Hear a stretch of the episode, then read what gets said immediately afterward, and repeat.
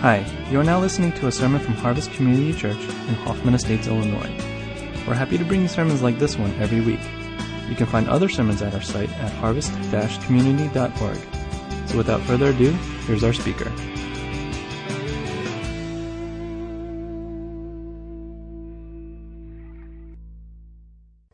Uh, let's see. I think it's about 19 days in a wake up. I'll be leaving uh, Aurora, where, I live with my parents, to Fort Benning, Georgia, where I'm going to be training for the military. And uh, right now, I'm a little bit nervous because uh, I have a herniated disc in my back, and I'm, we're going to go through some rigorous training. So um, I'm a little nervous about that as well. I'll be leaving behind a ministry that uh, I spent four years being involved in and seeing God do great and awesome things. And it's kind of the irony that as God takes me away during military training, it's almost as if I have to experience what it's like to be in college again, where um, I have to meet new people, be in a new environment.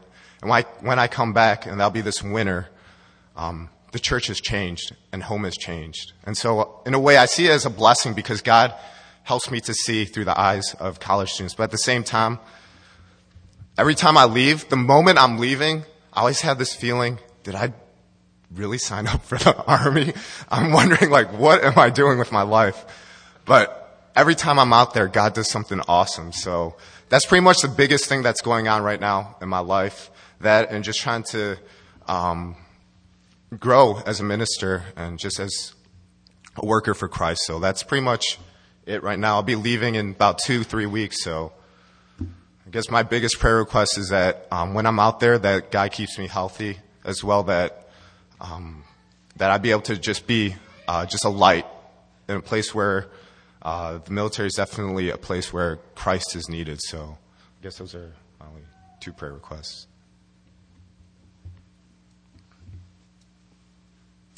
All right, let's pray.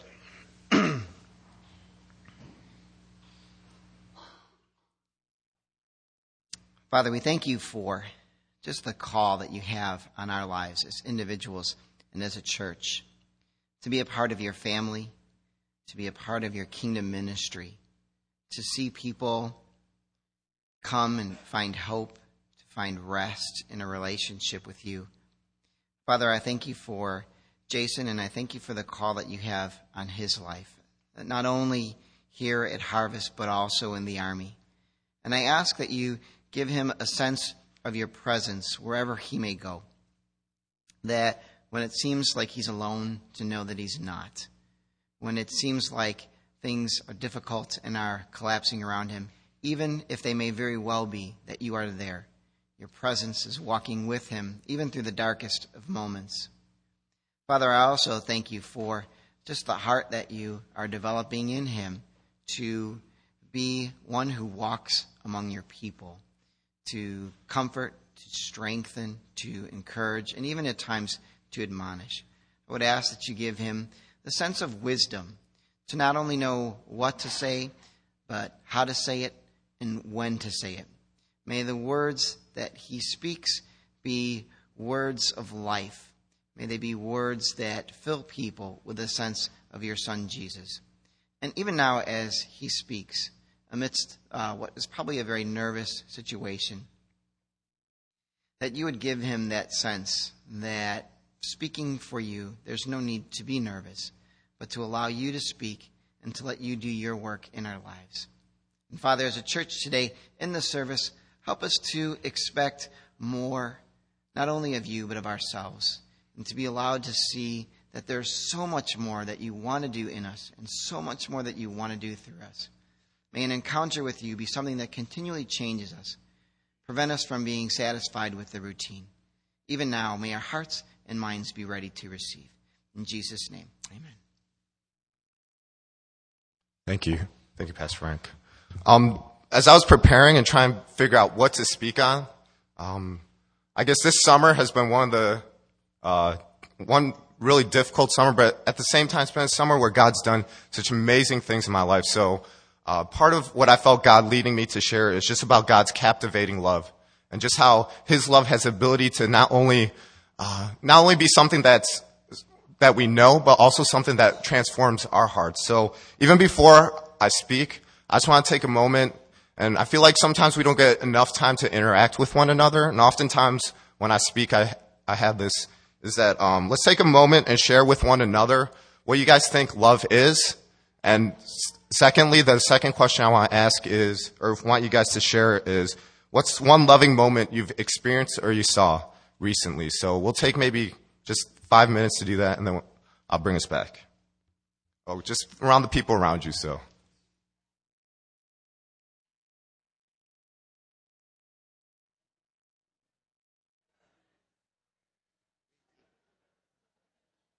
Going really fast, aren't I? Yeah. Not as nervous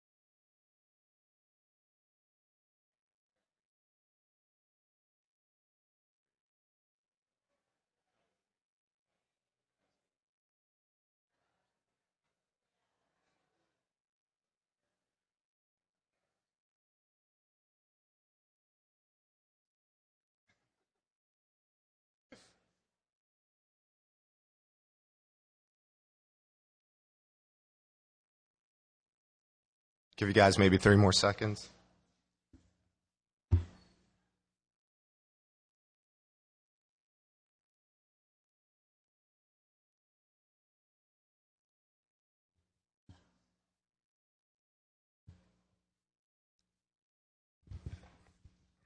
I think for me, uh, one moment I saw that was that was pretty uh, emotionally difficult for me. I I hate to admit, but uh, recently I've been watching season four of House with my parents. And I don't know if you guys saw the last episode or the last two episodes, but man, I was just like, I was just pretending like I was yawning because I didn't want my, my parents thinking I was crying during this scene, but I don't want to share it because I don't want you guys to be ruined if you haven't seen it, but uh, it was just a tearjerker. So encourage you guys, if you guys really want to be touched emotionally to see the last uh, episode of that. But an- another thing, when I, I actually Googled love, um, and one thing that came up, or there were two things that came, came up that was surprising. And usually it was two YouTube videos. And one was Bleeding Love, and the other one is What is Love? You know the one, um, I don't want to sing it for you guys, because you, it'll probably conjure up, uh, thoughts of Saturday Night Live, but it's What is Love? Baby, don't hurt me. Baby, don't hurt me no more. And so many times, um, I think PD's counseled me about relationships, and he's rebuked me a lot about relationships. And it's been painful. I think one thing I've realized is that physical wounds may last a couple weeks, but emotional scars last a lifetime. And PD's really hit me where hit me in the heart. But uh, one thing that he always shared, I remember we were walking down the hallways of the church, and he was telling me, "You know what, Jason? Your generation is selfish." I was like, "Okay." And then he said, "You know, you guys just use people to love yourselves even more, and once they stop helping you love yourself, you leave them and you find someone else to help you love yourself even more." I thought about that for a second. I was like, "Man, that's so true." How many times in my own life where someone hasn't been loving towards me, I've withdrawn because I wasn't receiving their love. Or where they haven't been affirming or they haven't shared the things that I want them to share in my life, I just kind of took a step back because they weren't helping me love myself even more. I think the second thing he pointed out through the times I've been counseled by him is that we objectify love. He, he kept on saying, Jason, you objectify love. I sat there, I was like, PD, my mind isn't as big as yours. I do not understand what you're talking about. And he kept on saying, it's like, just think about it. And literally, I just kept on thinking and thinking. And um, I went back to a book I read about maybe three years ago. It's Blue Like Jazz by Don Miller. And he talks about how, how in life we use metaphors to help us understand and perceive what's going on. And he shares this time about where he comes to this college and there's this speaker. And he's speaking about metaphors and he talks about cancer and how oftentimes people are overwhelmed when they hear about cancer because the metaphors that are used are so related to war, that we battle cancer, that we're fighting against cancer, that we're winning the battle, that we're losing, that we're gaining ground. And these metaphors begin to capture the way we view cancer. And what the uh, speaker was saying is that how we use these metaphors oftentimes shapes the way we view what's going on in our lives. And when, what I wanted you guys to share and understand what is love is that there's metaphors that we use to understand what love is. Uh, he continued to share that uh, the prof- or the speaker asked the con- or asked the group, "What are some of the metaphors that we use to understand love?" He said that you know one person raised their hands. We value people. Another person raised their hands. We invest in people. Another person raised their hands and said that relationships can become bankrupt or they're priceless. But all the while, we're using monetary economic terms to define what love is in our lives. I think perhaps that's the problem that we struggle with today is that we're using love like money. That we're cashing in when we need love or we're, uh, we're taking away from people that aren't giving what we need. And so, um, just as I share that, I want you guys to kind of have that idea what is love and what metaphors do we use to understand love and how does the world do that compared to what Christ has done for us now he uses his metaphors to help us understand his love. So uh, we're going to go into John 4 1 through 30 it's yes that's 30 verses so it's a long passage but I'm going to break it up. But I feel that in order to capture the full picture we just have to read all of it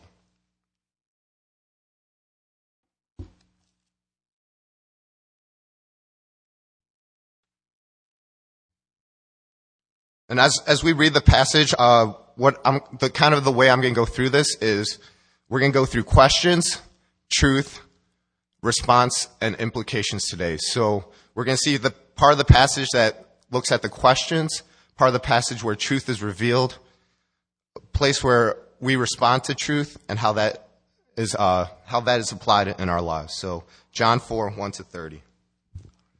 The Pharisees heard that Jesus was gaining and baptizing more disciples than John, although in fact it was not Jesus who baptized, but his disciples. When the Lord learned of this, he left Judea and went back once more to Galilee. Now he had to go through Samaria, so he came to a town in Samaria called Sychar, near the plot of ground Jacob had given to his son Joseph. Jacob's well was there, and Jesus, tired as he was from the journey, sat down by the well. It was about the sixth hour. When a Samaritan woman came to draw water, Jesus said to her, Will you give me a drink? His disciples had gone into the town to buy food. The Samaritan woman said to him, You are a Jew, and I am a Samaritan woman. How can you ask me for a drink? For Jews do not associate with Samaritans. Jesus answered her, If you knew the gift of God and who it is that asks you for a drink, you would have asked him, and he would have given you living water. Sir, the woman said, You have nothing to draw with, and the well is deep. Where can you get this living water? Are you greater than our father Jacob, who gave us the well and drank from it himself, as did also his sons and his flocks and herds? Jesus answered, Everyone who drinks this water will be thirsty again, but whoever drinks the water I give him will never thirst. Indeed, the water I give him will become in him a spring of water welling up to eternal life. The woman said to him, Sir, give me this water so that I won't get thirsty and have to come, have to keep coming here to draw water. He told her, Go, call your husband and come back. I have no husband, she replied. Jesus said to her, You are right when you say you have no husband. The fact is, you have five husbands, and the man you have is not your husband. What you have just said is quite true. Sir, I can see that you are a prophet. Our fathers worshipped on this mountain, but you Jews claim that the place where we must worship is in Jerusalem. Jesus declared, Believe me, woman, a time is coming when you will worship the Father neither on this mountain nor in Jerusalem. You Samaritans worship what you do not know. We worship what we do know, for salvation is from the Jews. Yet a time is coming and has now come when the true worshippers will worship the Father in spirit and truth, for they are the kind of worshippers the Father seeks. God is spirit, and his worshippers must worship in spirit and in truth. The woman said, I know that Messiah called Christ is coming. When he comes, he will explain everything to us. Then Jesus declared, I who speak to you am he. Let's pray. God, uh, we come before you knowing that we need so much more of you in our lives. Even standing before you on this Sunday morning, we realize how busy our lives can get. And these two hours we get to just sit and stand still before you is so precious, God. And I pray that you would use your word to begin to reveal in our hearts just the areas that you want to heal, the wounds that you want to uh, begin to just make your own, God. And Lord, that this time would be a time where your name is lifted up. So God, may you speak through me, God. May your heart uh, continue to be revealed through this message. In your son's name we pray. Amen. I think the first thing that I see that's going on is uh, the first couple verses give the background of what's going on. So Jesus is in this town called Sychar, and he's tired and he's by the well. The disciples have left into town to grab food, and this woman approaches, the Samaritan woman. It's funny because the first thing that Jesus does is he actually initiates. He's the one that asks the woman the question. He says, uh, he says, will you give me a drink? I think that's important that I think there's times in our lives where Jesus initiates questions. And for us, I think they're, they're more than just a, uh, superficial. And for her, it was more than superficial. I think questions are used to produce two things. One is it shows a person's set of assumptions. And also, it also provides an entry point into a conversation. So, um, about a couple years ago, I used to work at Abercrombie, and they had these things called loss prevention. And we had to watch these corny little videos about how we kind of uh, track people that steal stuff. And basically, if we see someone stealing stuff, we go up to them and go, "Hey, you know, I see those jeans you have. There's a nice shirt that goes with it. Would you like to see? Would you like to see it?" And so, basically, that question provides an entry point into that conversation, and also brings a set of assumptions that I, I see that you might be stealing, but I'm giving you a way out. As Jesus comes, he comes with a set of questions. And between the verses 7 through 12, there's a dialogue of questions. And I'll just read that again. It says, when, when a Samaritan woman came to draw water, Jesus said to her, Will you give me a drink? His disciples had gone into the town to buy food.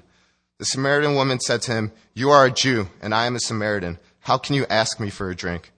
For Jews do not associate with Samaritans. Jesus answered her, If you knew the gift of God and who it is that asks you for a drink, you have asked him, and he will have given you living water. Sir, the woman said, You have nothing to draw with, and the well is deep. Where can you get this living water? Are you greater than our father Jacob, who gave us the well and drank from it himself, as did also his sons and his flock and herds?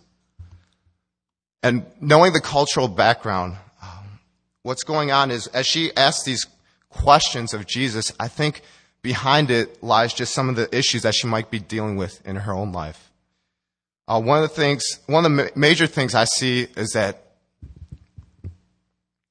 in verse 9 it says, How can you ask me for a drink? In the cultural understanding, a Samaritan and a Jewish person do not interact. And I think even deeper as we look into the passage is that this woman has been burned by five men. I think another man approaching her that's a stranger coming to ask for a drink. I, I can't, I believe that there must be uh, just defense walls or warnings going on in her head, wondering what are his intentions? What does he want? And as the dialogue continues in verse 11 to 12, 12, it says, Sir, the woman said, You have nothing to draw with, and the well is deep. Where can you get this living water? Are you greater than our father Jacob, who gave us the well and drank from it himself? I think the second part of what this question shows is a curiosity that, yeah, she's been broken and hurt, but at the same time, she's curious as to why this man is approaching her. And also, she's, curious, she's curious that this man would break cultural barriers to just ask for a drink of water. I, am thinking in her head, there's probably a million things that are going on. And um, I think it just shows her curiosity and wondering, what is this Jesus up to? Or what is this man up to? And what is he trying to, um, what does he really want? And I think sometimes when we get approached with questions by God, I think we do have our response. Some of us run away from it, right? There's questions that are deep in our hearts that we wonder, what is it about my life that you want from me, God? Or maybe what does my life really mean? These questions are huge, but yet I think we allow ourselves to get busy. Maybe we continue to watch House or we watch, we get lost in these different things that keep us from hearing the questions. I think oftentimes Jesus initiates those questions specifically because he wants to get at our heart and he wants to do something awesome in our lives. Uh, there's this song that uh, I've been listening to. It's by this group called Mainstay. And it says, in the second verse, it says, So it seems that I'm wrong because I keep searching for the answers that I don't need. I know I don't need. I'll repeat it. So it seems that I'm wrong because I keep on searching for the answers that I don't need. I know I don't need. I think sometimes we're searching for the answers, but we're not asked, asking the questions to Christ or to God. That we're looking at different things in our lives. Maybe it's to get more money. Maybe it's just those uh, simple things that people at the pulpit always preach about. But maybe it's really true that we're always striving for the answers, but we're not asking honest questions to God about ourselves and about Him. Uh, the second part is verse 13 to 20. I feel like this is a part where God reveals truth. and says, I'll read it. It says, Jesus answered, Everyone who drinks this water will be thirsty again. Whoever drinks the water I, will, I give him will never thirst. Indeed, the water I give him will become in him a spring of water, welling up to eternal life. The woman said to him, Sir, give me this water so that I won't get thirsty and have to keep coming here to draw water. He told her, Go, call your husband and come back. I have no husband. Jesus said to her, You are right when you have no husband. The fact is, you have had five husbands. The man you now have is not your husband. What you have said, what you, what you have just said is quite true. Sir, the woman said, I can see that you are a prophet. Our fathers worshipped on this mountain, but you Jews claim that the place we must worship is in Jerusalem. And the truth is revealed. I remember back in college, I worked out with my buddy. I won't give, give his name because it's a pretty embarrassing story. But, uh, we used to always use the Stairmaster. And this time, uh, we got into the Stairmaster and we're, we're, you know, put on level 10 and do it for maybe 15 minutes. I don't know how girls do it for anything longer than 15 minutes, but it's, it's difficult. But anyways, um, we're going on it and my friend on to left, he's, he's just sweating profusely. So he, you know, back then we had these things called tearaway pants and he tears away his pants and I'm going and then I look to the left and he forgot to wear shorts. I looked at him, I was like, uh, I didn't know what to do because I wanted to give him the truth, but at the same time I was just staring at him. I was like, brother, this is not good. And back at UIC, pretty much the cardio area was all girls because, and I was just thinking, oh man, I, I was like, hey, you know, you know you're not wearing any shorts. And he looked down and I swear, you know, I, he just played it off and he just like put his, it was tearaway pants, so he had to button each button and put them back on. And hopped back on when we finished our workout. But I just share that because I think in some ways, when the truth is revealed in our hearts, we don't know what to do, right? We sometimes react and we just get so embarrassed or so unsure of ourselves that we just freak out. And I have to think that when Jesus comes to this woman and says, you know, you know, go get your husband. And she goes, um, and then, he, and she goes, you know, I don't have a husband. And he goes, no, you've had five husbands and the man you're living with is not your husband. I'd be like, oh my gosh. You know, it's that moment of truth, of clarity where someone's actually called you out and you're so embarrassed and you don't even know what to think because you're so shocked. I think, you know, there's some, there's some people in my life that are like that, that come to me and call out truth. I get so embarrassed that I'm almost like this woman. I just play it off. You know, it's funny that Jesus says all that and her response in verse 19, it says, sir, the woman said, I can see that you are a prophet. And then she deflects it like Teflon. Our fathers worship on this mountain, but you Jews claim that the place where we worship is in Jerusalem. And man, you know, she played off pretty well. I know if I was her, I'd be sitting there just nervous, sweating, just wondering, how in the world does this guy know my life and my history? It's interesting the way Jesus points it out, right? just as much as I could have looked at my buddy and just started making fun of him, started just being like, you know, hey, everybody look at him, you know.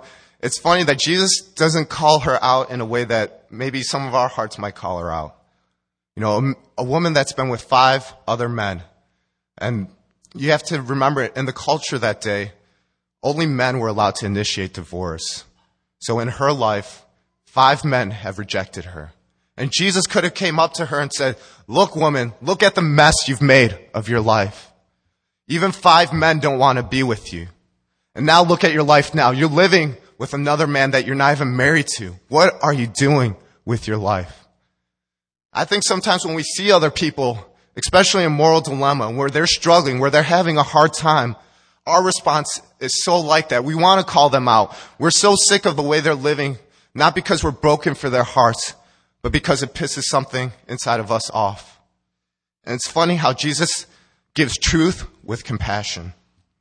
You know, he says, you know, he calls her out, but in the midst of all this, he initiated this conversation by asking this woman for a drink, knowing that it wasn't he who needed the drink, but it was her. That she was the one constantly looking for something to satisfy her. But yet, uh, Jesus knew that and took such a, such a superficial question and brought it very deep into her heart. And the question I have for us is how do we respond to truth when it happens in our lives? I think for me, I'm not the greatest at it. You know, when someone says something that I have been trying to hide, all the defense mechanisms come up. The first thing I think when someone says something about me when I'm not in Christ is all the things I see in them. You know, I might have not thought about it at the moment or maybe even in the lifespan, but all of a sudden my mind starts churning at 100 miles per hour thinking, man, you got problems too. And all of a sudden I try to shift that fo- shift that blame, shift that uh, truth from me to that person. And the question is, how do we deal with truth, especially when God's trying to reveal it, whether it's through other people, or whether it's through the Word of God, or whether it's through uh, through prayer? How do we respond to truth? And also, as we are, I guess, op- our, as our eyes are open to truth and to other people's lives, do we share it with compassion, or do we just call them out? I think the last part I see in this is a response. It's verse 21 to 30. I'll just uh, read that. It says, Jesus declared, Believe me, woman, a time is coming when you will worship the Father neither on this mountain nor in Jerusalem. You Samaritans worship what you do not know. We worship what we do know, for salvation is from the Jews. Yet a time is coming and has now come when the true worshippers will worship the Father in spirit and truth, for they are the kind of worshippers the Father seeks. God is spirit, and his worshippers must worship in spirit and truth. The woman said, I know that Messiah called Christ is coming. When he comes, he will explain everything to us. Then Jesus declared, I who speak to you am he. Just then his disciples returned and were surprised to find him talking with a woman. But no one asked, What do you want, or why are you talking with her? Then, leaving her water jar, the woman went back to the town and said to the people, Come, see a man who told me everything I did. Could this be the Christ? They came out of the town and made their way toward him the first thing that I see that just jumps out at me is that uh, is verse 28. Then, leaving her water jar, the woman went back to the town. For a woman that came to the well to grab water, and her encounter with Christ leaves her leaving that water jar and running back to the town because she's met uh, the Messiah.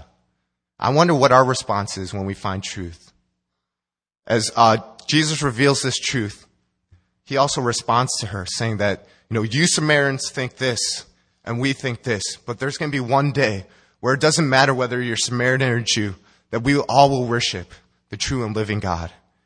I think for a woman that had been rejected five times by, five different women, a woman that's been wounded and hurt, there's a glimmer of hope that came when Jesus spoke those words. There's something in what he said that caused her to leave that water jar behind and run to the town. And as you look later on in this passage, it was enough that she shared this with the town. I wonder if there's questions and truth and responses in our lives that God is desiring so that we would uh, leave the things that we came, she came with this water jar to be filled, but she left it behind because she saw her Savior. I think there's divine appointments in our lives where we come with something but yet we leave that behind because we've met Jesus and his incredible love. And I guess this kind of leads me to just share about what God did throughout my life uh, this past summer and some of the difficulties I've gone through And part of this passage is just seeing how it mirrors so much of my encounter with Christ and how through the questions, God reveals truth. And through that truth, not only does he cause me to respond, but he responds to that truth as well. And so, uh, this summer, I've been doing about, I've been in ministry for almost about a little over a year. And I've been going at a breakneck pace. I was just thinking, out of the military, I was thinking, man, you know, I wake up at four in the morning, I do PT, and I like finish all these things, and by 10 o'clock, I'm, I'm asleep. And when I came back home, I was like, you know, civilian life, too easy. It's way too easy. So I went and I worked a full-time job. I was trying to do school full-time and I was trying to do ministry full-time. And I was thinking, you know, everyone around me was like, man, Jason, you're doing such a good job. I don't know how you're doing this, but man, and it was that badge of honor I wore. I was like, yeah, you know, not only do I work a full-time job, but I'm going to school full-time and, um, I'm also, uh, leading a ministry. And I was like so proud of it. And at the same time, I think what was happening was that I was so busy and so consumed in what I was doing that I spent less and less time with God.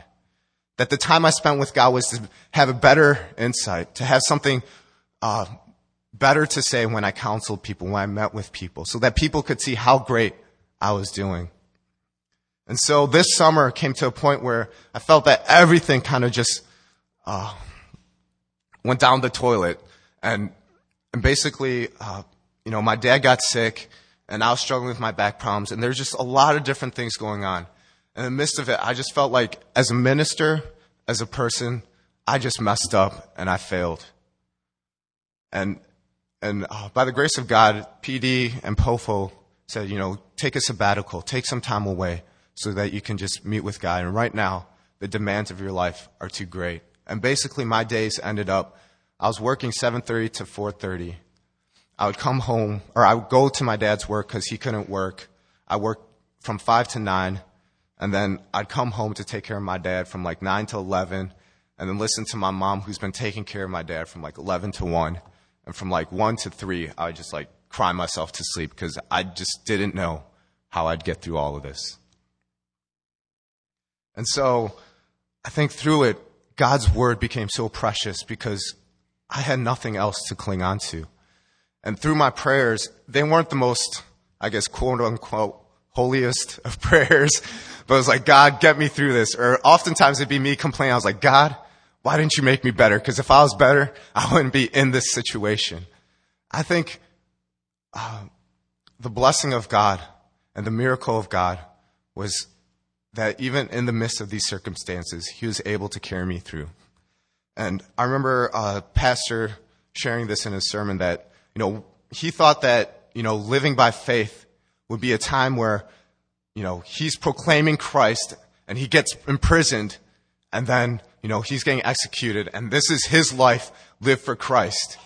But he said, as he's, uh, it was one of his last sermons, he's about, I think, 75 years old, he's saying, the miracle of Christ was that he kept me faithful all these years.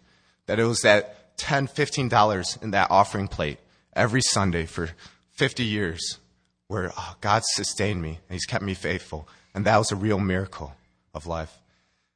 I sense that in my life, that's what God's trying to show me that it isn't about these drastic great things that we do, but it's in the quiet moments, in those daily moments where we spend with God that mean the most.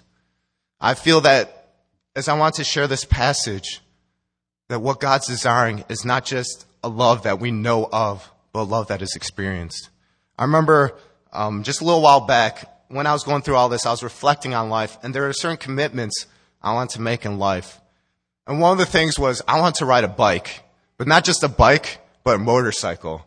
And there's uh, basically we have a group of guys that we email with during the day.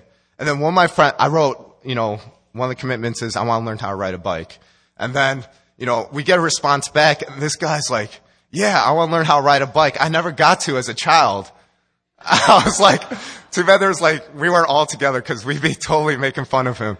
But in my computer, I just started laughing. I was like, and then I wrote back, um, I mean a motorcycle. and then he was just like, oh, you know, and then we all felt bad or whatnot.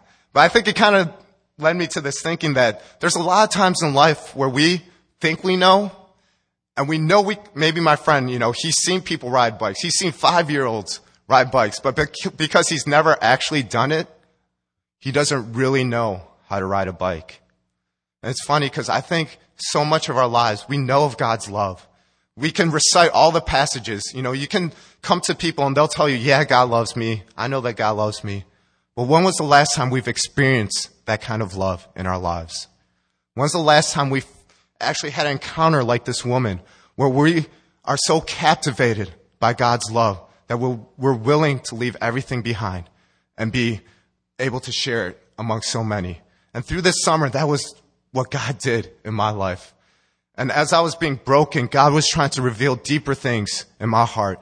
And, and it was funny because, uh, just to share something personal, as growing up, like many, I had a mother that was almost omnipresent.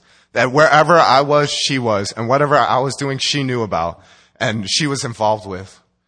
I think through the years, my heart and her heart grew apart because she wanted so many things for me, but I couldn't make my own decisions. It's funny because when I went to college, you know, maybe some other people rebel in certain ways, but my rebellion was StarCraft and working out and not doing well in school. And so that's what I invested my time in. And me and my, my relationship with my mom and I just grew further and further apart as I blamed her about my own academics.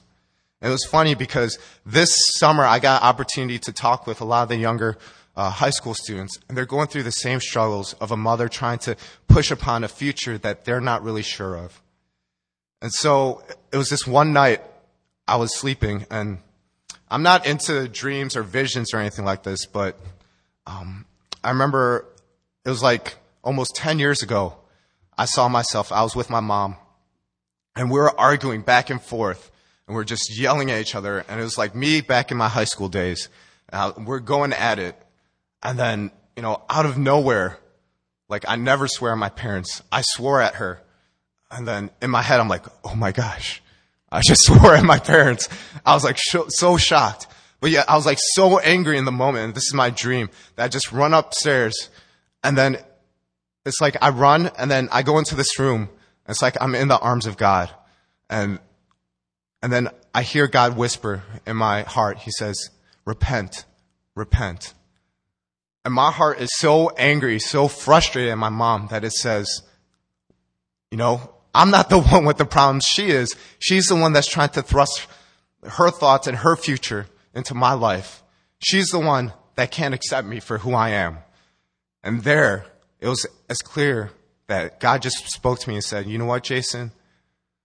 In your mom, you're seeking unconditional love, but she's the person that needs it from me.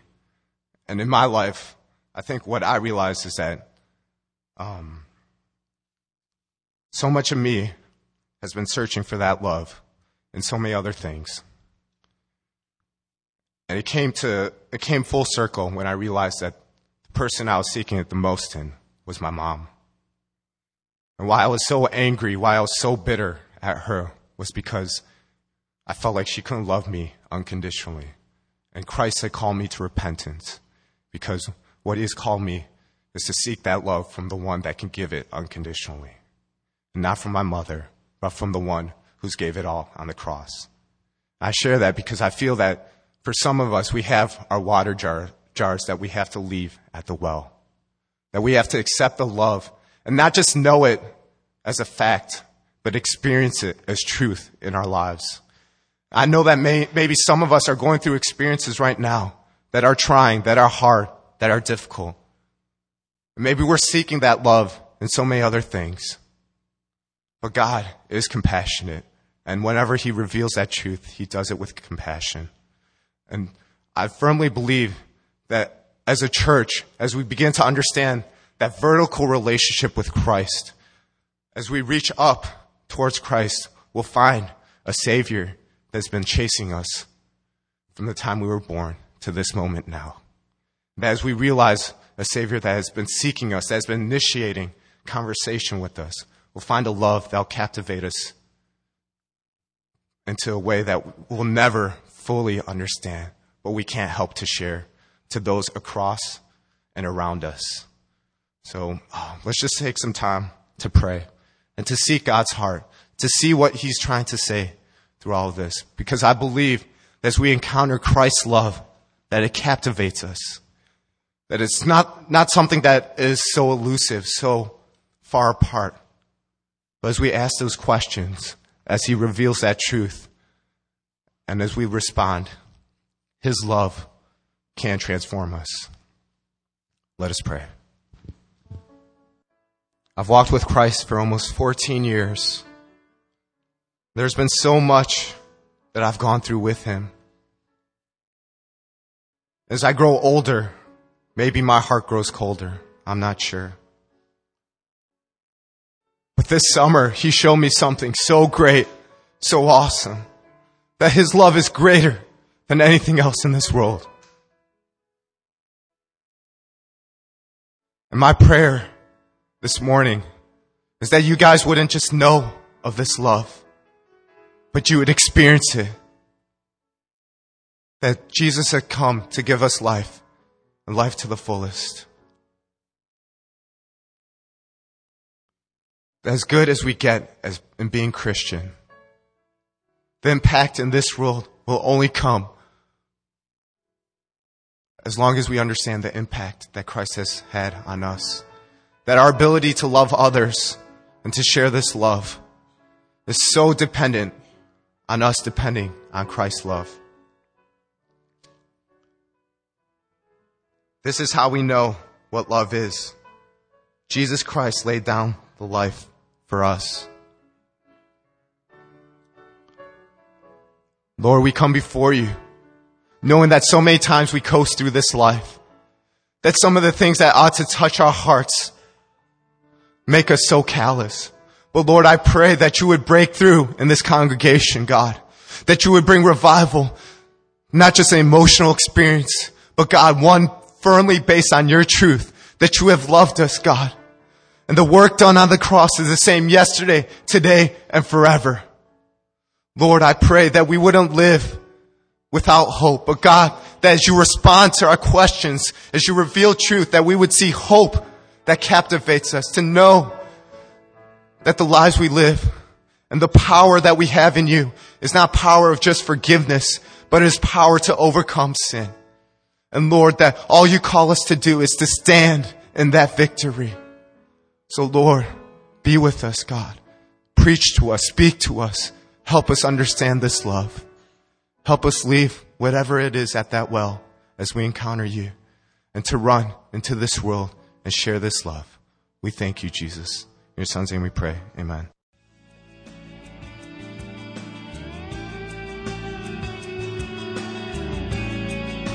Thanks for listening to the sermon from Harvest Community Church. If you would like more information or have any questions or comments, check out our website at harvest-community.org. Thanks for listening.